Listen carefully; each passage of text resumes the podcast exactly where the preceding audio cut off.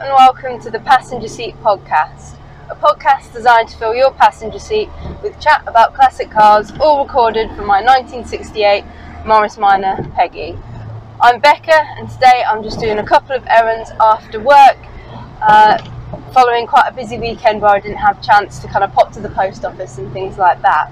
Um, and it's that busy weekend that I'm going to be doing some talking about this week and then some talking about uh, next week as well. So spread it over the two weeks. Uh, welcoming back the podcast. My quirk of classic car ownership for you today is that we can sometimes get a little bit of FOMO, fear of missing out about certain events.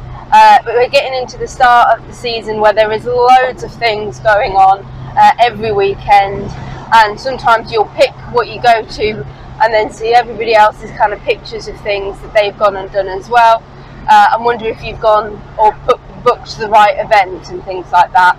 And um, I had uh, a little bit of that uh, this weekend with there being so much on with Drive It Day um, and Bicester Scramble and all these things on as well, and Pride of Longbridge and loads of stuff on. Um, but having kind of lived out the weekend, had a fantastic time, it's always reassuring to know that you've kind of done the right thing and had a great time regardless. Most of the time, when you go to these events, you're going to have a good time. Um, so you shouldn't get too caught up in that.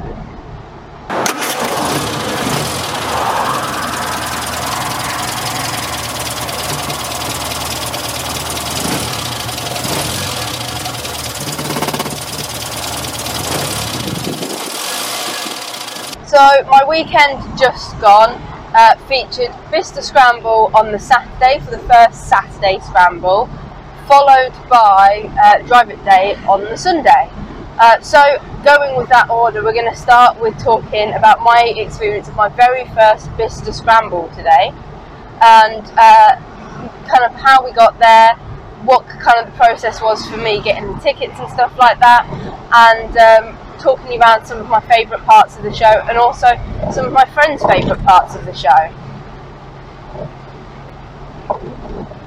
So, after seeing how amazing the January Bicester Scramble looked, I was really kind of excited to see uh, that uh, they'd opened up the dates for April.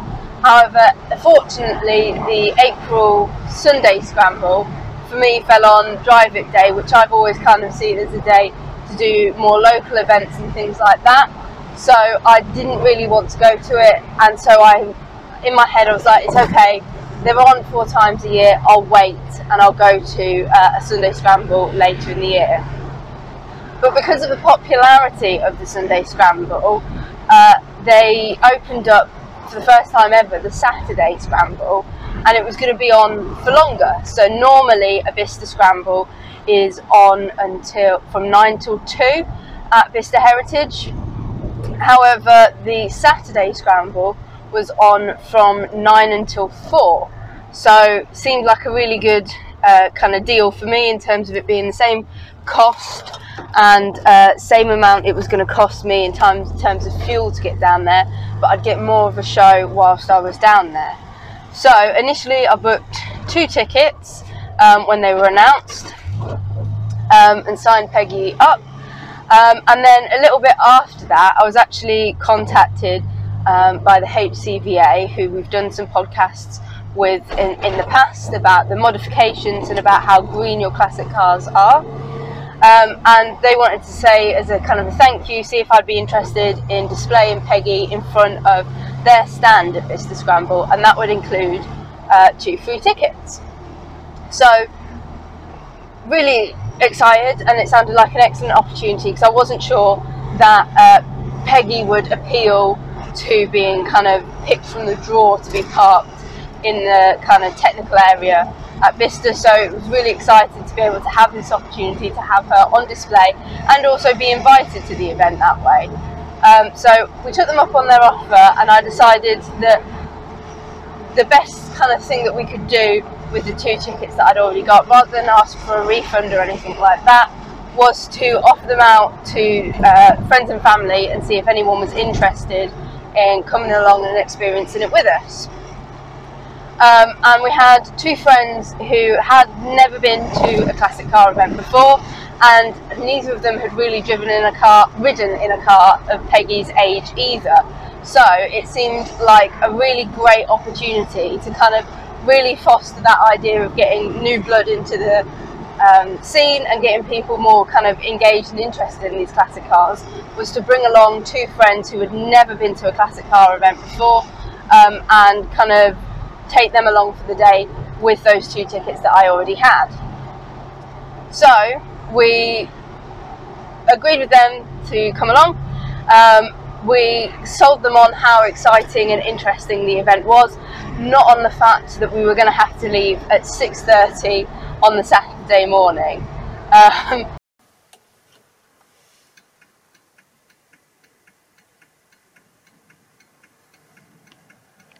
so they came round on the Friday, stayed over, and then were up quite early on Saturday morning, even earlier than they perhaps needed to be, because I think they were a little bit nervous and a little bit anxious about the long drive in such an old car, and uh, also kind of about the day. Um, and as kind of Jamie helped them into the back while I was kind of checking oil and water before we set off, uh, they said that it was kind of like uh, going on a roller coaster, and Jamie was the man sorting out uh, their safety harnesses. So that was kind of quite funny to hear that and, and understand their perspective for the first time sitting in the back of a car of Peggy's age. Um, left on time, and uh, we'd kind of given ourselves a little bit of leeway that meant that if we were close to Bicester on the way there um, and we'd done made good time, then we could kind of stop for uh, some breakfast. Um, but if we had any kind of mechanical issues or whatever, then it also gave us a little bit of leeway for not being late as well. Uh, Peggy uh, performed faultlessly, and uh, we had kind of travelled down the A45 um, and into Bicester, making really quite good time, especially considering she was absolutely laden up with ourselves, some picnic snacks, um, and uh, our friends.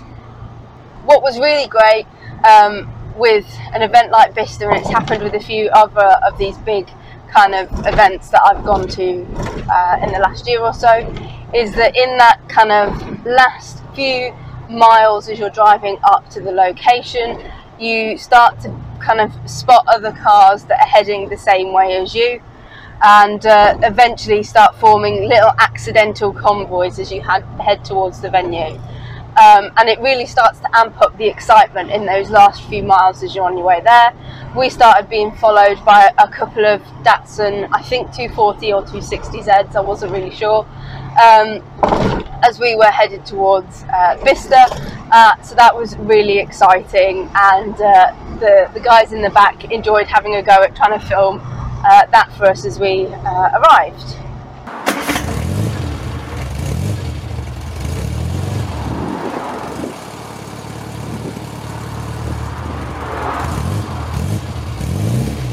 Now, because we were in the kind of display area, we went to a different entrance to uh, people that were going in the parking, and uh, we pulled up with the kind of little sticker in the window and our tickets, and we kind of waved through to head to where we were told to.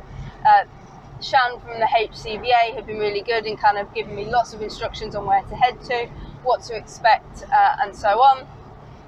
So we kind of drove around uh, and what was great is that as you were driving in to the location, you got to kind of see some of the events and get really excited about some of the stuff that you were going to see during the day. So we made a really good kind of adventure through uh, Bicester, uh, found the HCVA stall, and got ourselves parked up. Um, it was really great to meet Gary for the first time and have a chat with him in person We'd obviously done lots of Zoom calls and things like that um, for the creation of the podcasts, but to meet him in person was really great um, and to have a little chat whilst we set Peggy up. Um, tidied her up a little bit from our adventure there and um, put on her brand new show plates, which uh, I got for my birthday. And uh, then we were kind of free and ready to start going for a bit of a wander. The first thing that really struck me about Bicester was that as a location, it's really very interesting and lends itself to kind of you just wanting to keep wander around a few more times. Um, we found that we had kind of walked around the event at least once within an hour in terms of the stuff that was on the kind of main site. Um, but then we'd kind of have a sit, have a little bit of a kind of a, a drink and a talk, and then kind of want to walk round again because between the buildings and the cars, there's always so much more to spot. People are also kind of arriving and moving around and things like that throughout the day.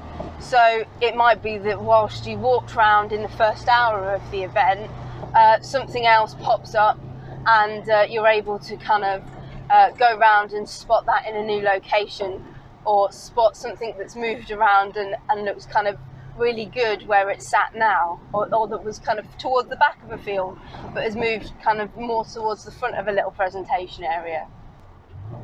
It was also great to see that some of the businesses that are there all of the time uh, had really opened up a lot of their buildings so that you could go in and have a kind of wander around and look and investigate what they're kind of up to on a regular basis. And I really enjoyed seeing inside a lot of these workshops and things uh, and getting a kind of a good nosy into some of the really interesting and exciting things that happen at Bicester on a daily basis. Um, and some of those uh, businesses has also kind of spilled out into kind of displays and things within the main area. And we're kind of putting on really interesting and engaging displays and opportunities for you to kind of go and have a look around, have a chat to, um, and see kind of what they they were up to.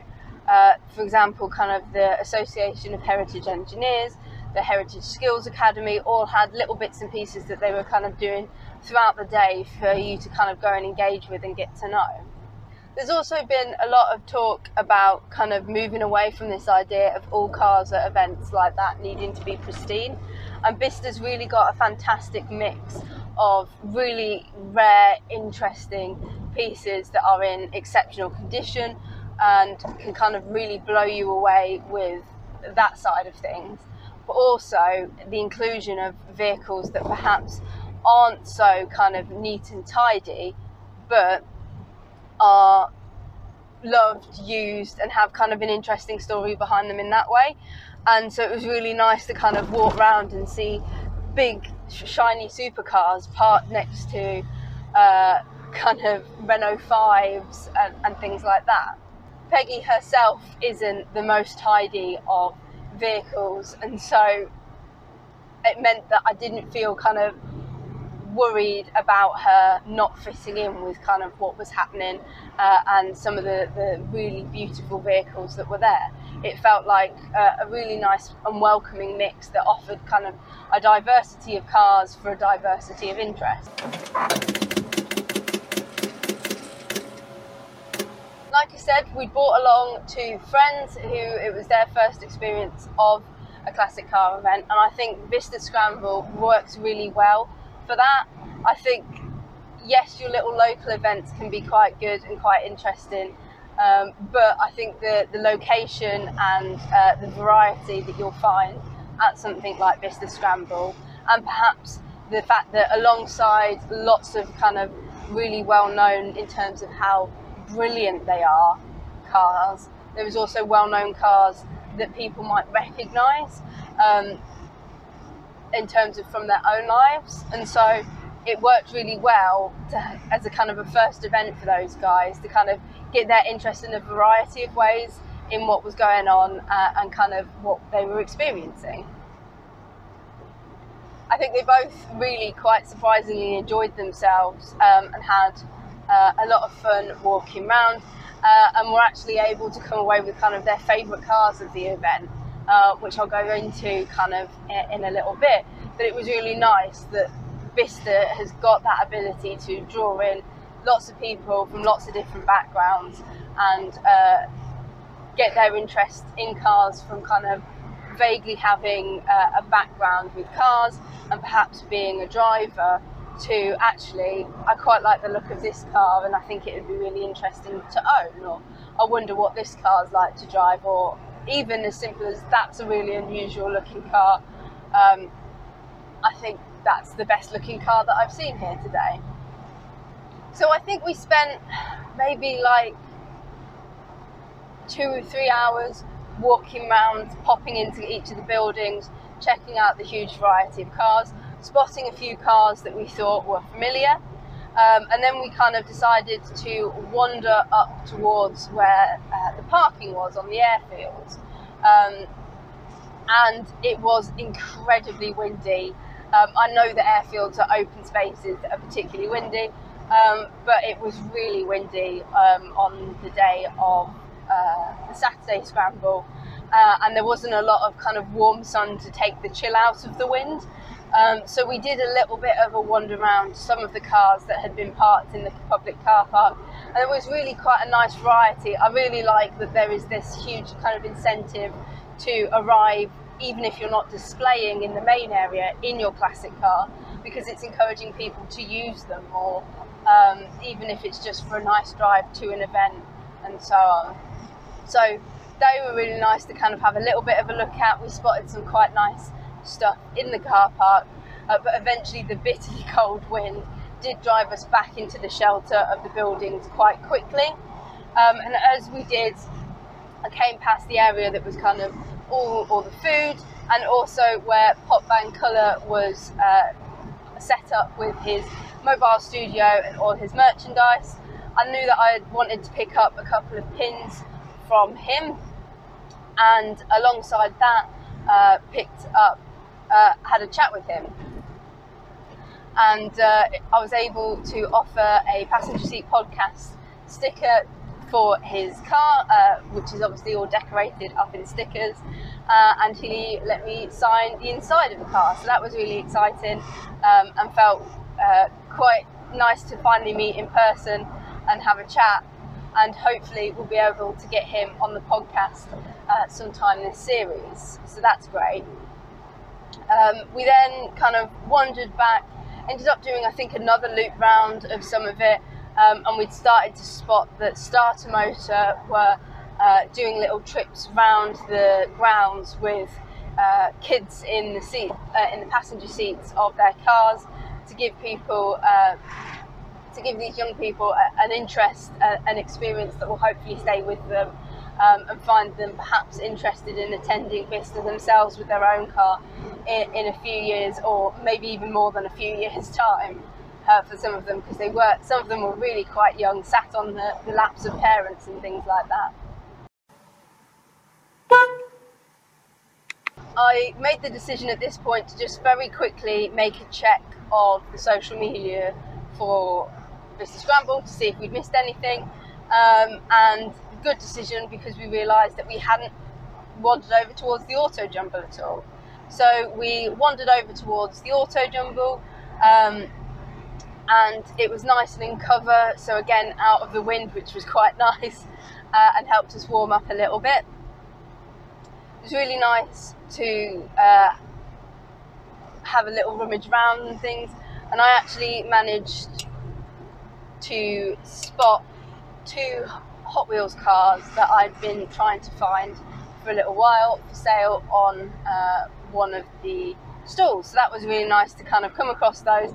They're so hard to find online, so to find both of them on one stall was really quite a surprise. So there wasn't really any way that I was not leaving with those. Um, and my friend who uh, a Renault Zoe as a daily, actually found some really nice Renault keyrings and Renault pin badges uh, that he wanted to potentially go alongside uh, a Renault 5 in future that he was eyeing up.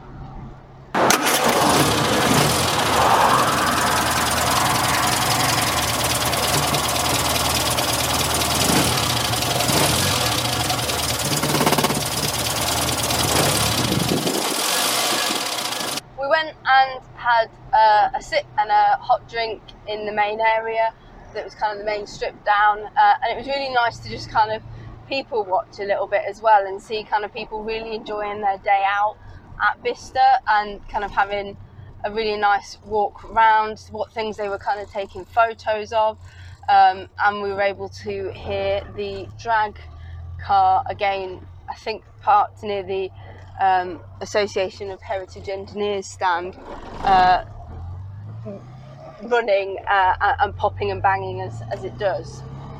So that was really interesting. We really enjoyed kind of listening uh, and, and seeing that.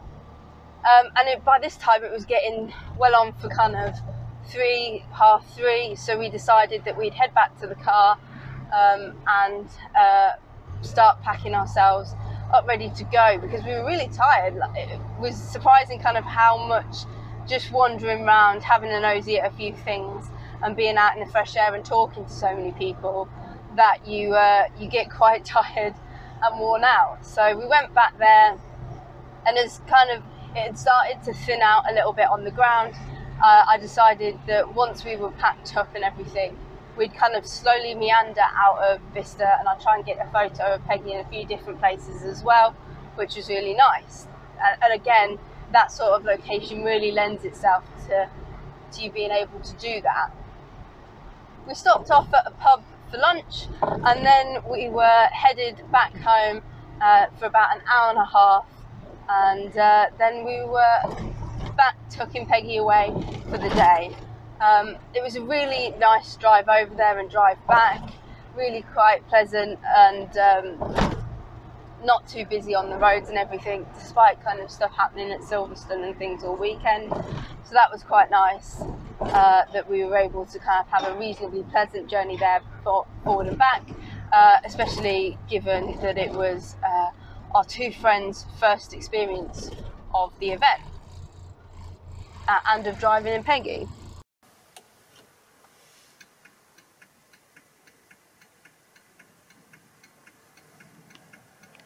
So, in terms of everybody's kind of cars of the event, um, I'm gonna go first, and for me, there was kind of two cars that really piqued my interest, um, and so I'm going to cheat and have two.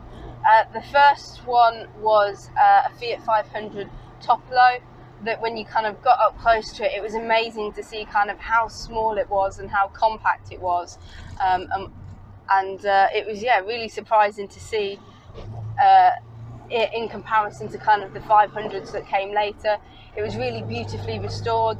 Um, and I believe that uh, I saw somewhere on Twitter that uh, somebody had managed to speak to the owner and she had got it in absolutely terrible condition and had managed to do kind of all of it herself uh, and spend loads of time on it and it was an absolute credit to her an absolutely beautiful car um, and in the most gorgeous kind of burgundy colour as well uh, and just so unusual to see one of those uh, I, have I've seen lots of pictures of them um, and seen them in videos and things before, but never seen one in person. So that was kind of a really nice thing to see.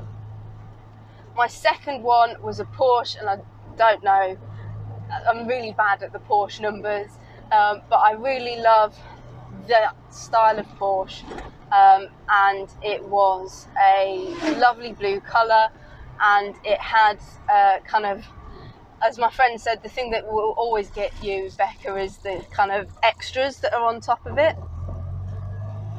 And um, this one had a little kind of suitcase with all the kind of travel stickers and stuff on it, little vintage suitcase, on a suitcase rack on the back, and a set of skis as well attached to it. Um, and it hadn't been there on kind of our first couple of walks round but as we were doing kind of one of the last walk rounds towards the end of the day, we noticed uh, it and it really just caught my eye that they'd done that. And then as you got up close, you realised that there was lots of little bits and pieces in it that were just indicative of it being uh, a, a, used and loved car, uh, which was really nice. So they were my kind of favourite cars of the event. Jamie really enjoyed uh, a Datsun 260. He's always loved those. Uh, so I think it was a Datsun 260Z that was uh, parked opposite us, um, where in Bicester it was in an orange colour, and they're always going to be his favourites if they're at an event. Um, and he'd also like to mention that there was a motorbike on that stand as well that would be his favourite bike at the show. Um, our friend Dom picked out a uh, Lancia Delta that was all kind of up in its rally kits.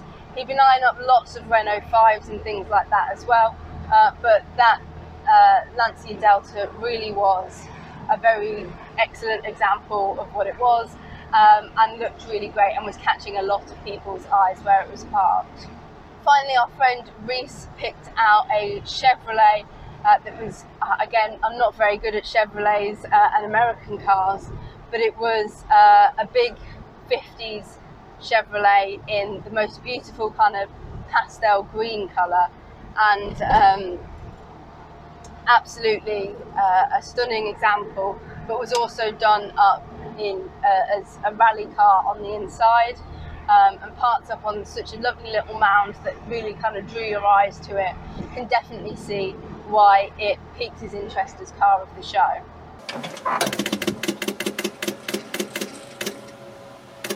So there you go, that's kind of my talk through of everything that we did at Bicester. It was a really wonderful experience. I know that tickets for the June one have gone on sale. I think I'm going to unfortunately have to give that one a miss because of other stuff that I've got on. But I would really like to attend sometime in the autumn one because uh, I can imagine that Bicester looks absolutely stunning as a location with a lot of autumnal colours um, on the trees and things that are around the base. And uh, I think it will just be make such a nice contrast to uh, what we experienced with the sun and everything um, this weekend. If you've not had the chance to get along to Bicester before, I'd highly recommend uh, trying to get it into your diary and having a go at heading over there. I can imagine that the 9 till 2 you'd feel kind of like the day was really well spent and you'd have lots to look around and see. Um, whereas we had kind of the 9 till 4 to be a little bit more leisurely about walking around. Um, and especially if you want to kind of go out and explore the public car parking in lots of detail as well, it's really going to be a wonderful, well filled day out for you and worth making the trip. And I'd also highly recommend taking along some friends with you that have never been to an event before um, because I think there'll be lots of things there that might interest them and you might be able to do your part and get a few more people interested in the classic car scene. I hope you've enjoyed today's podcast. Uh, thanks ever so much for listening. Drive safely and happy motoring.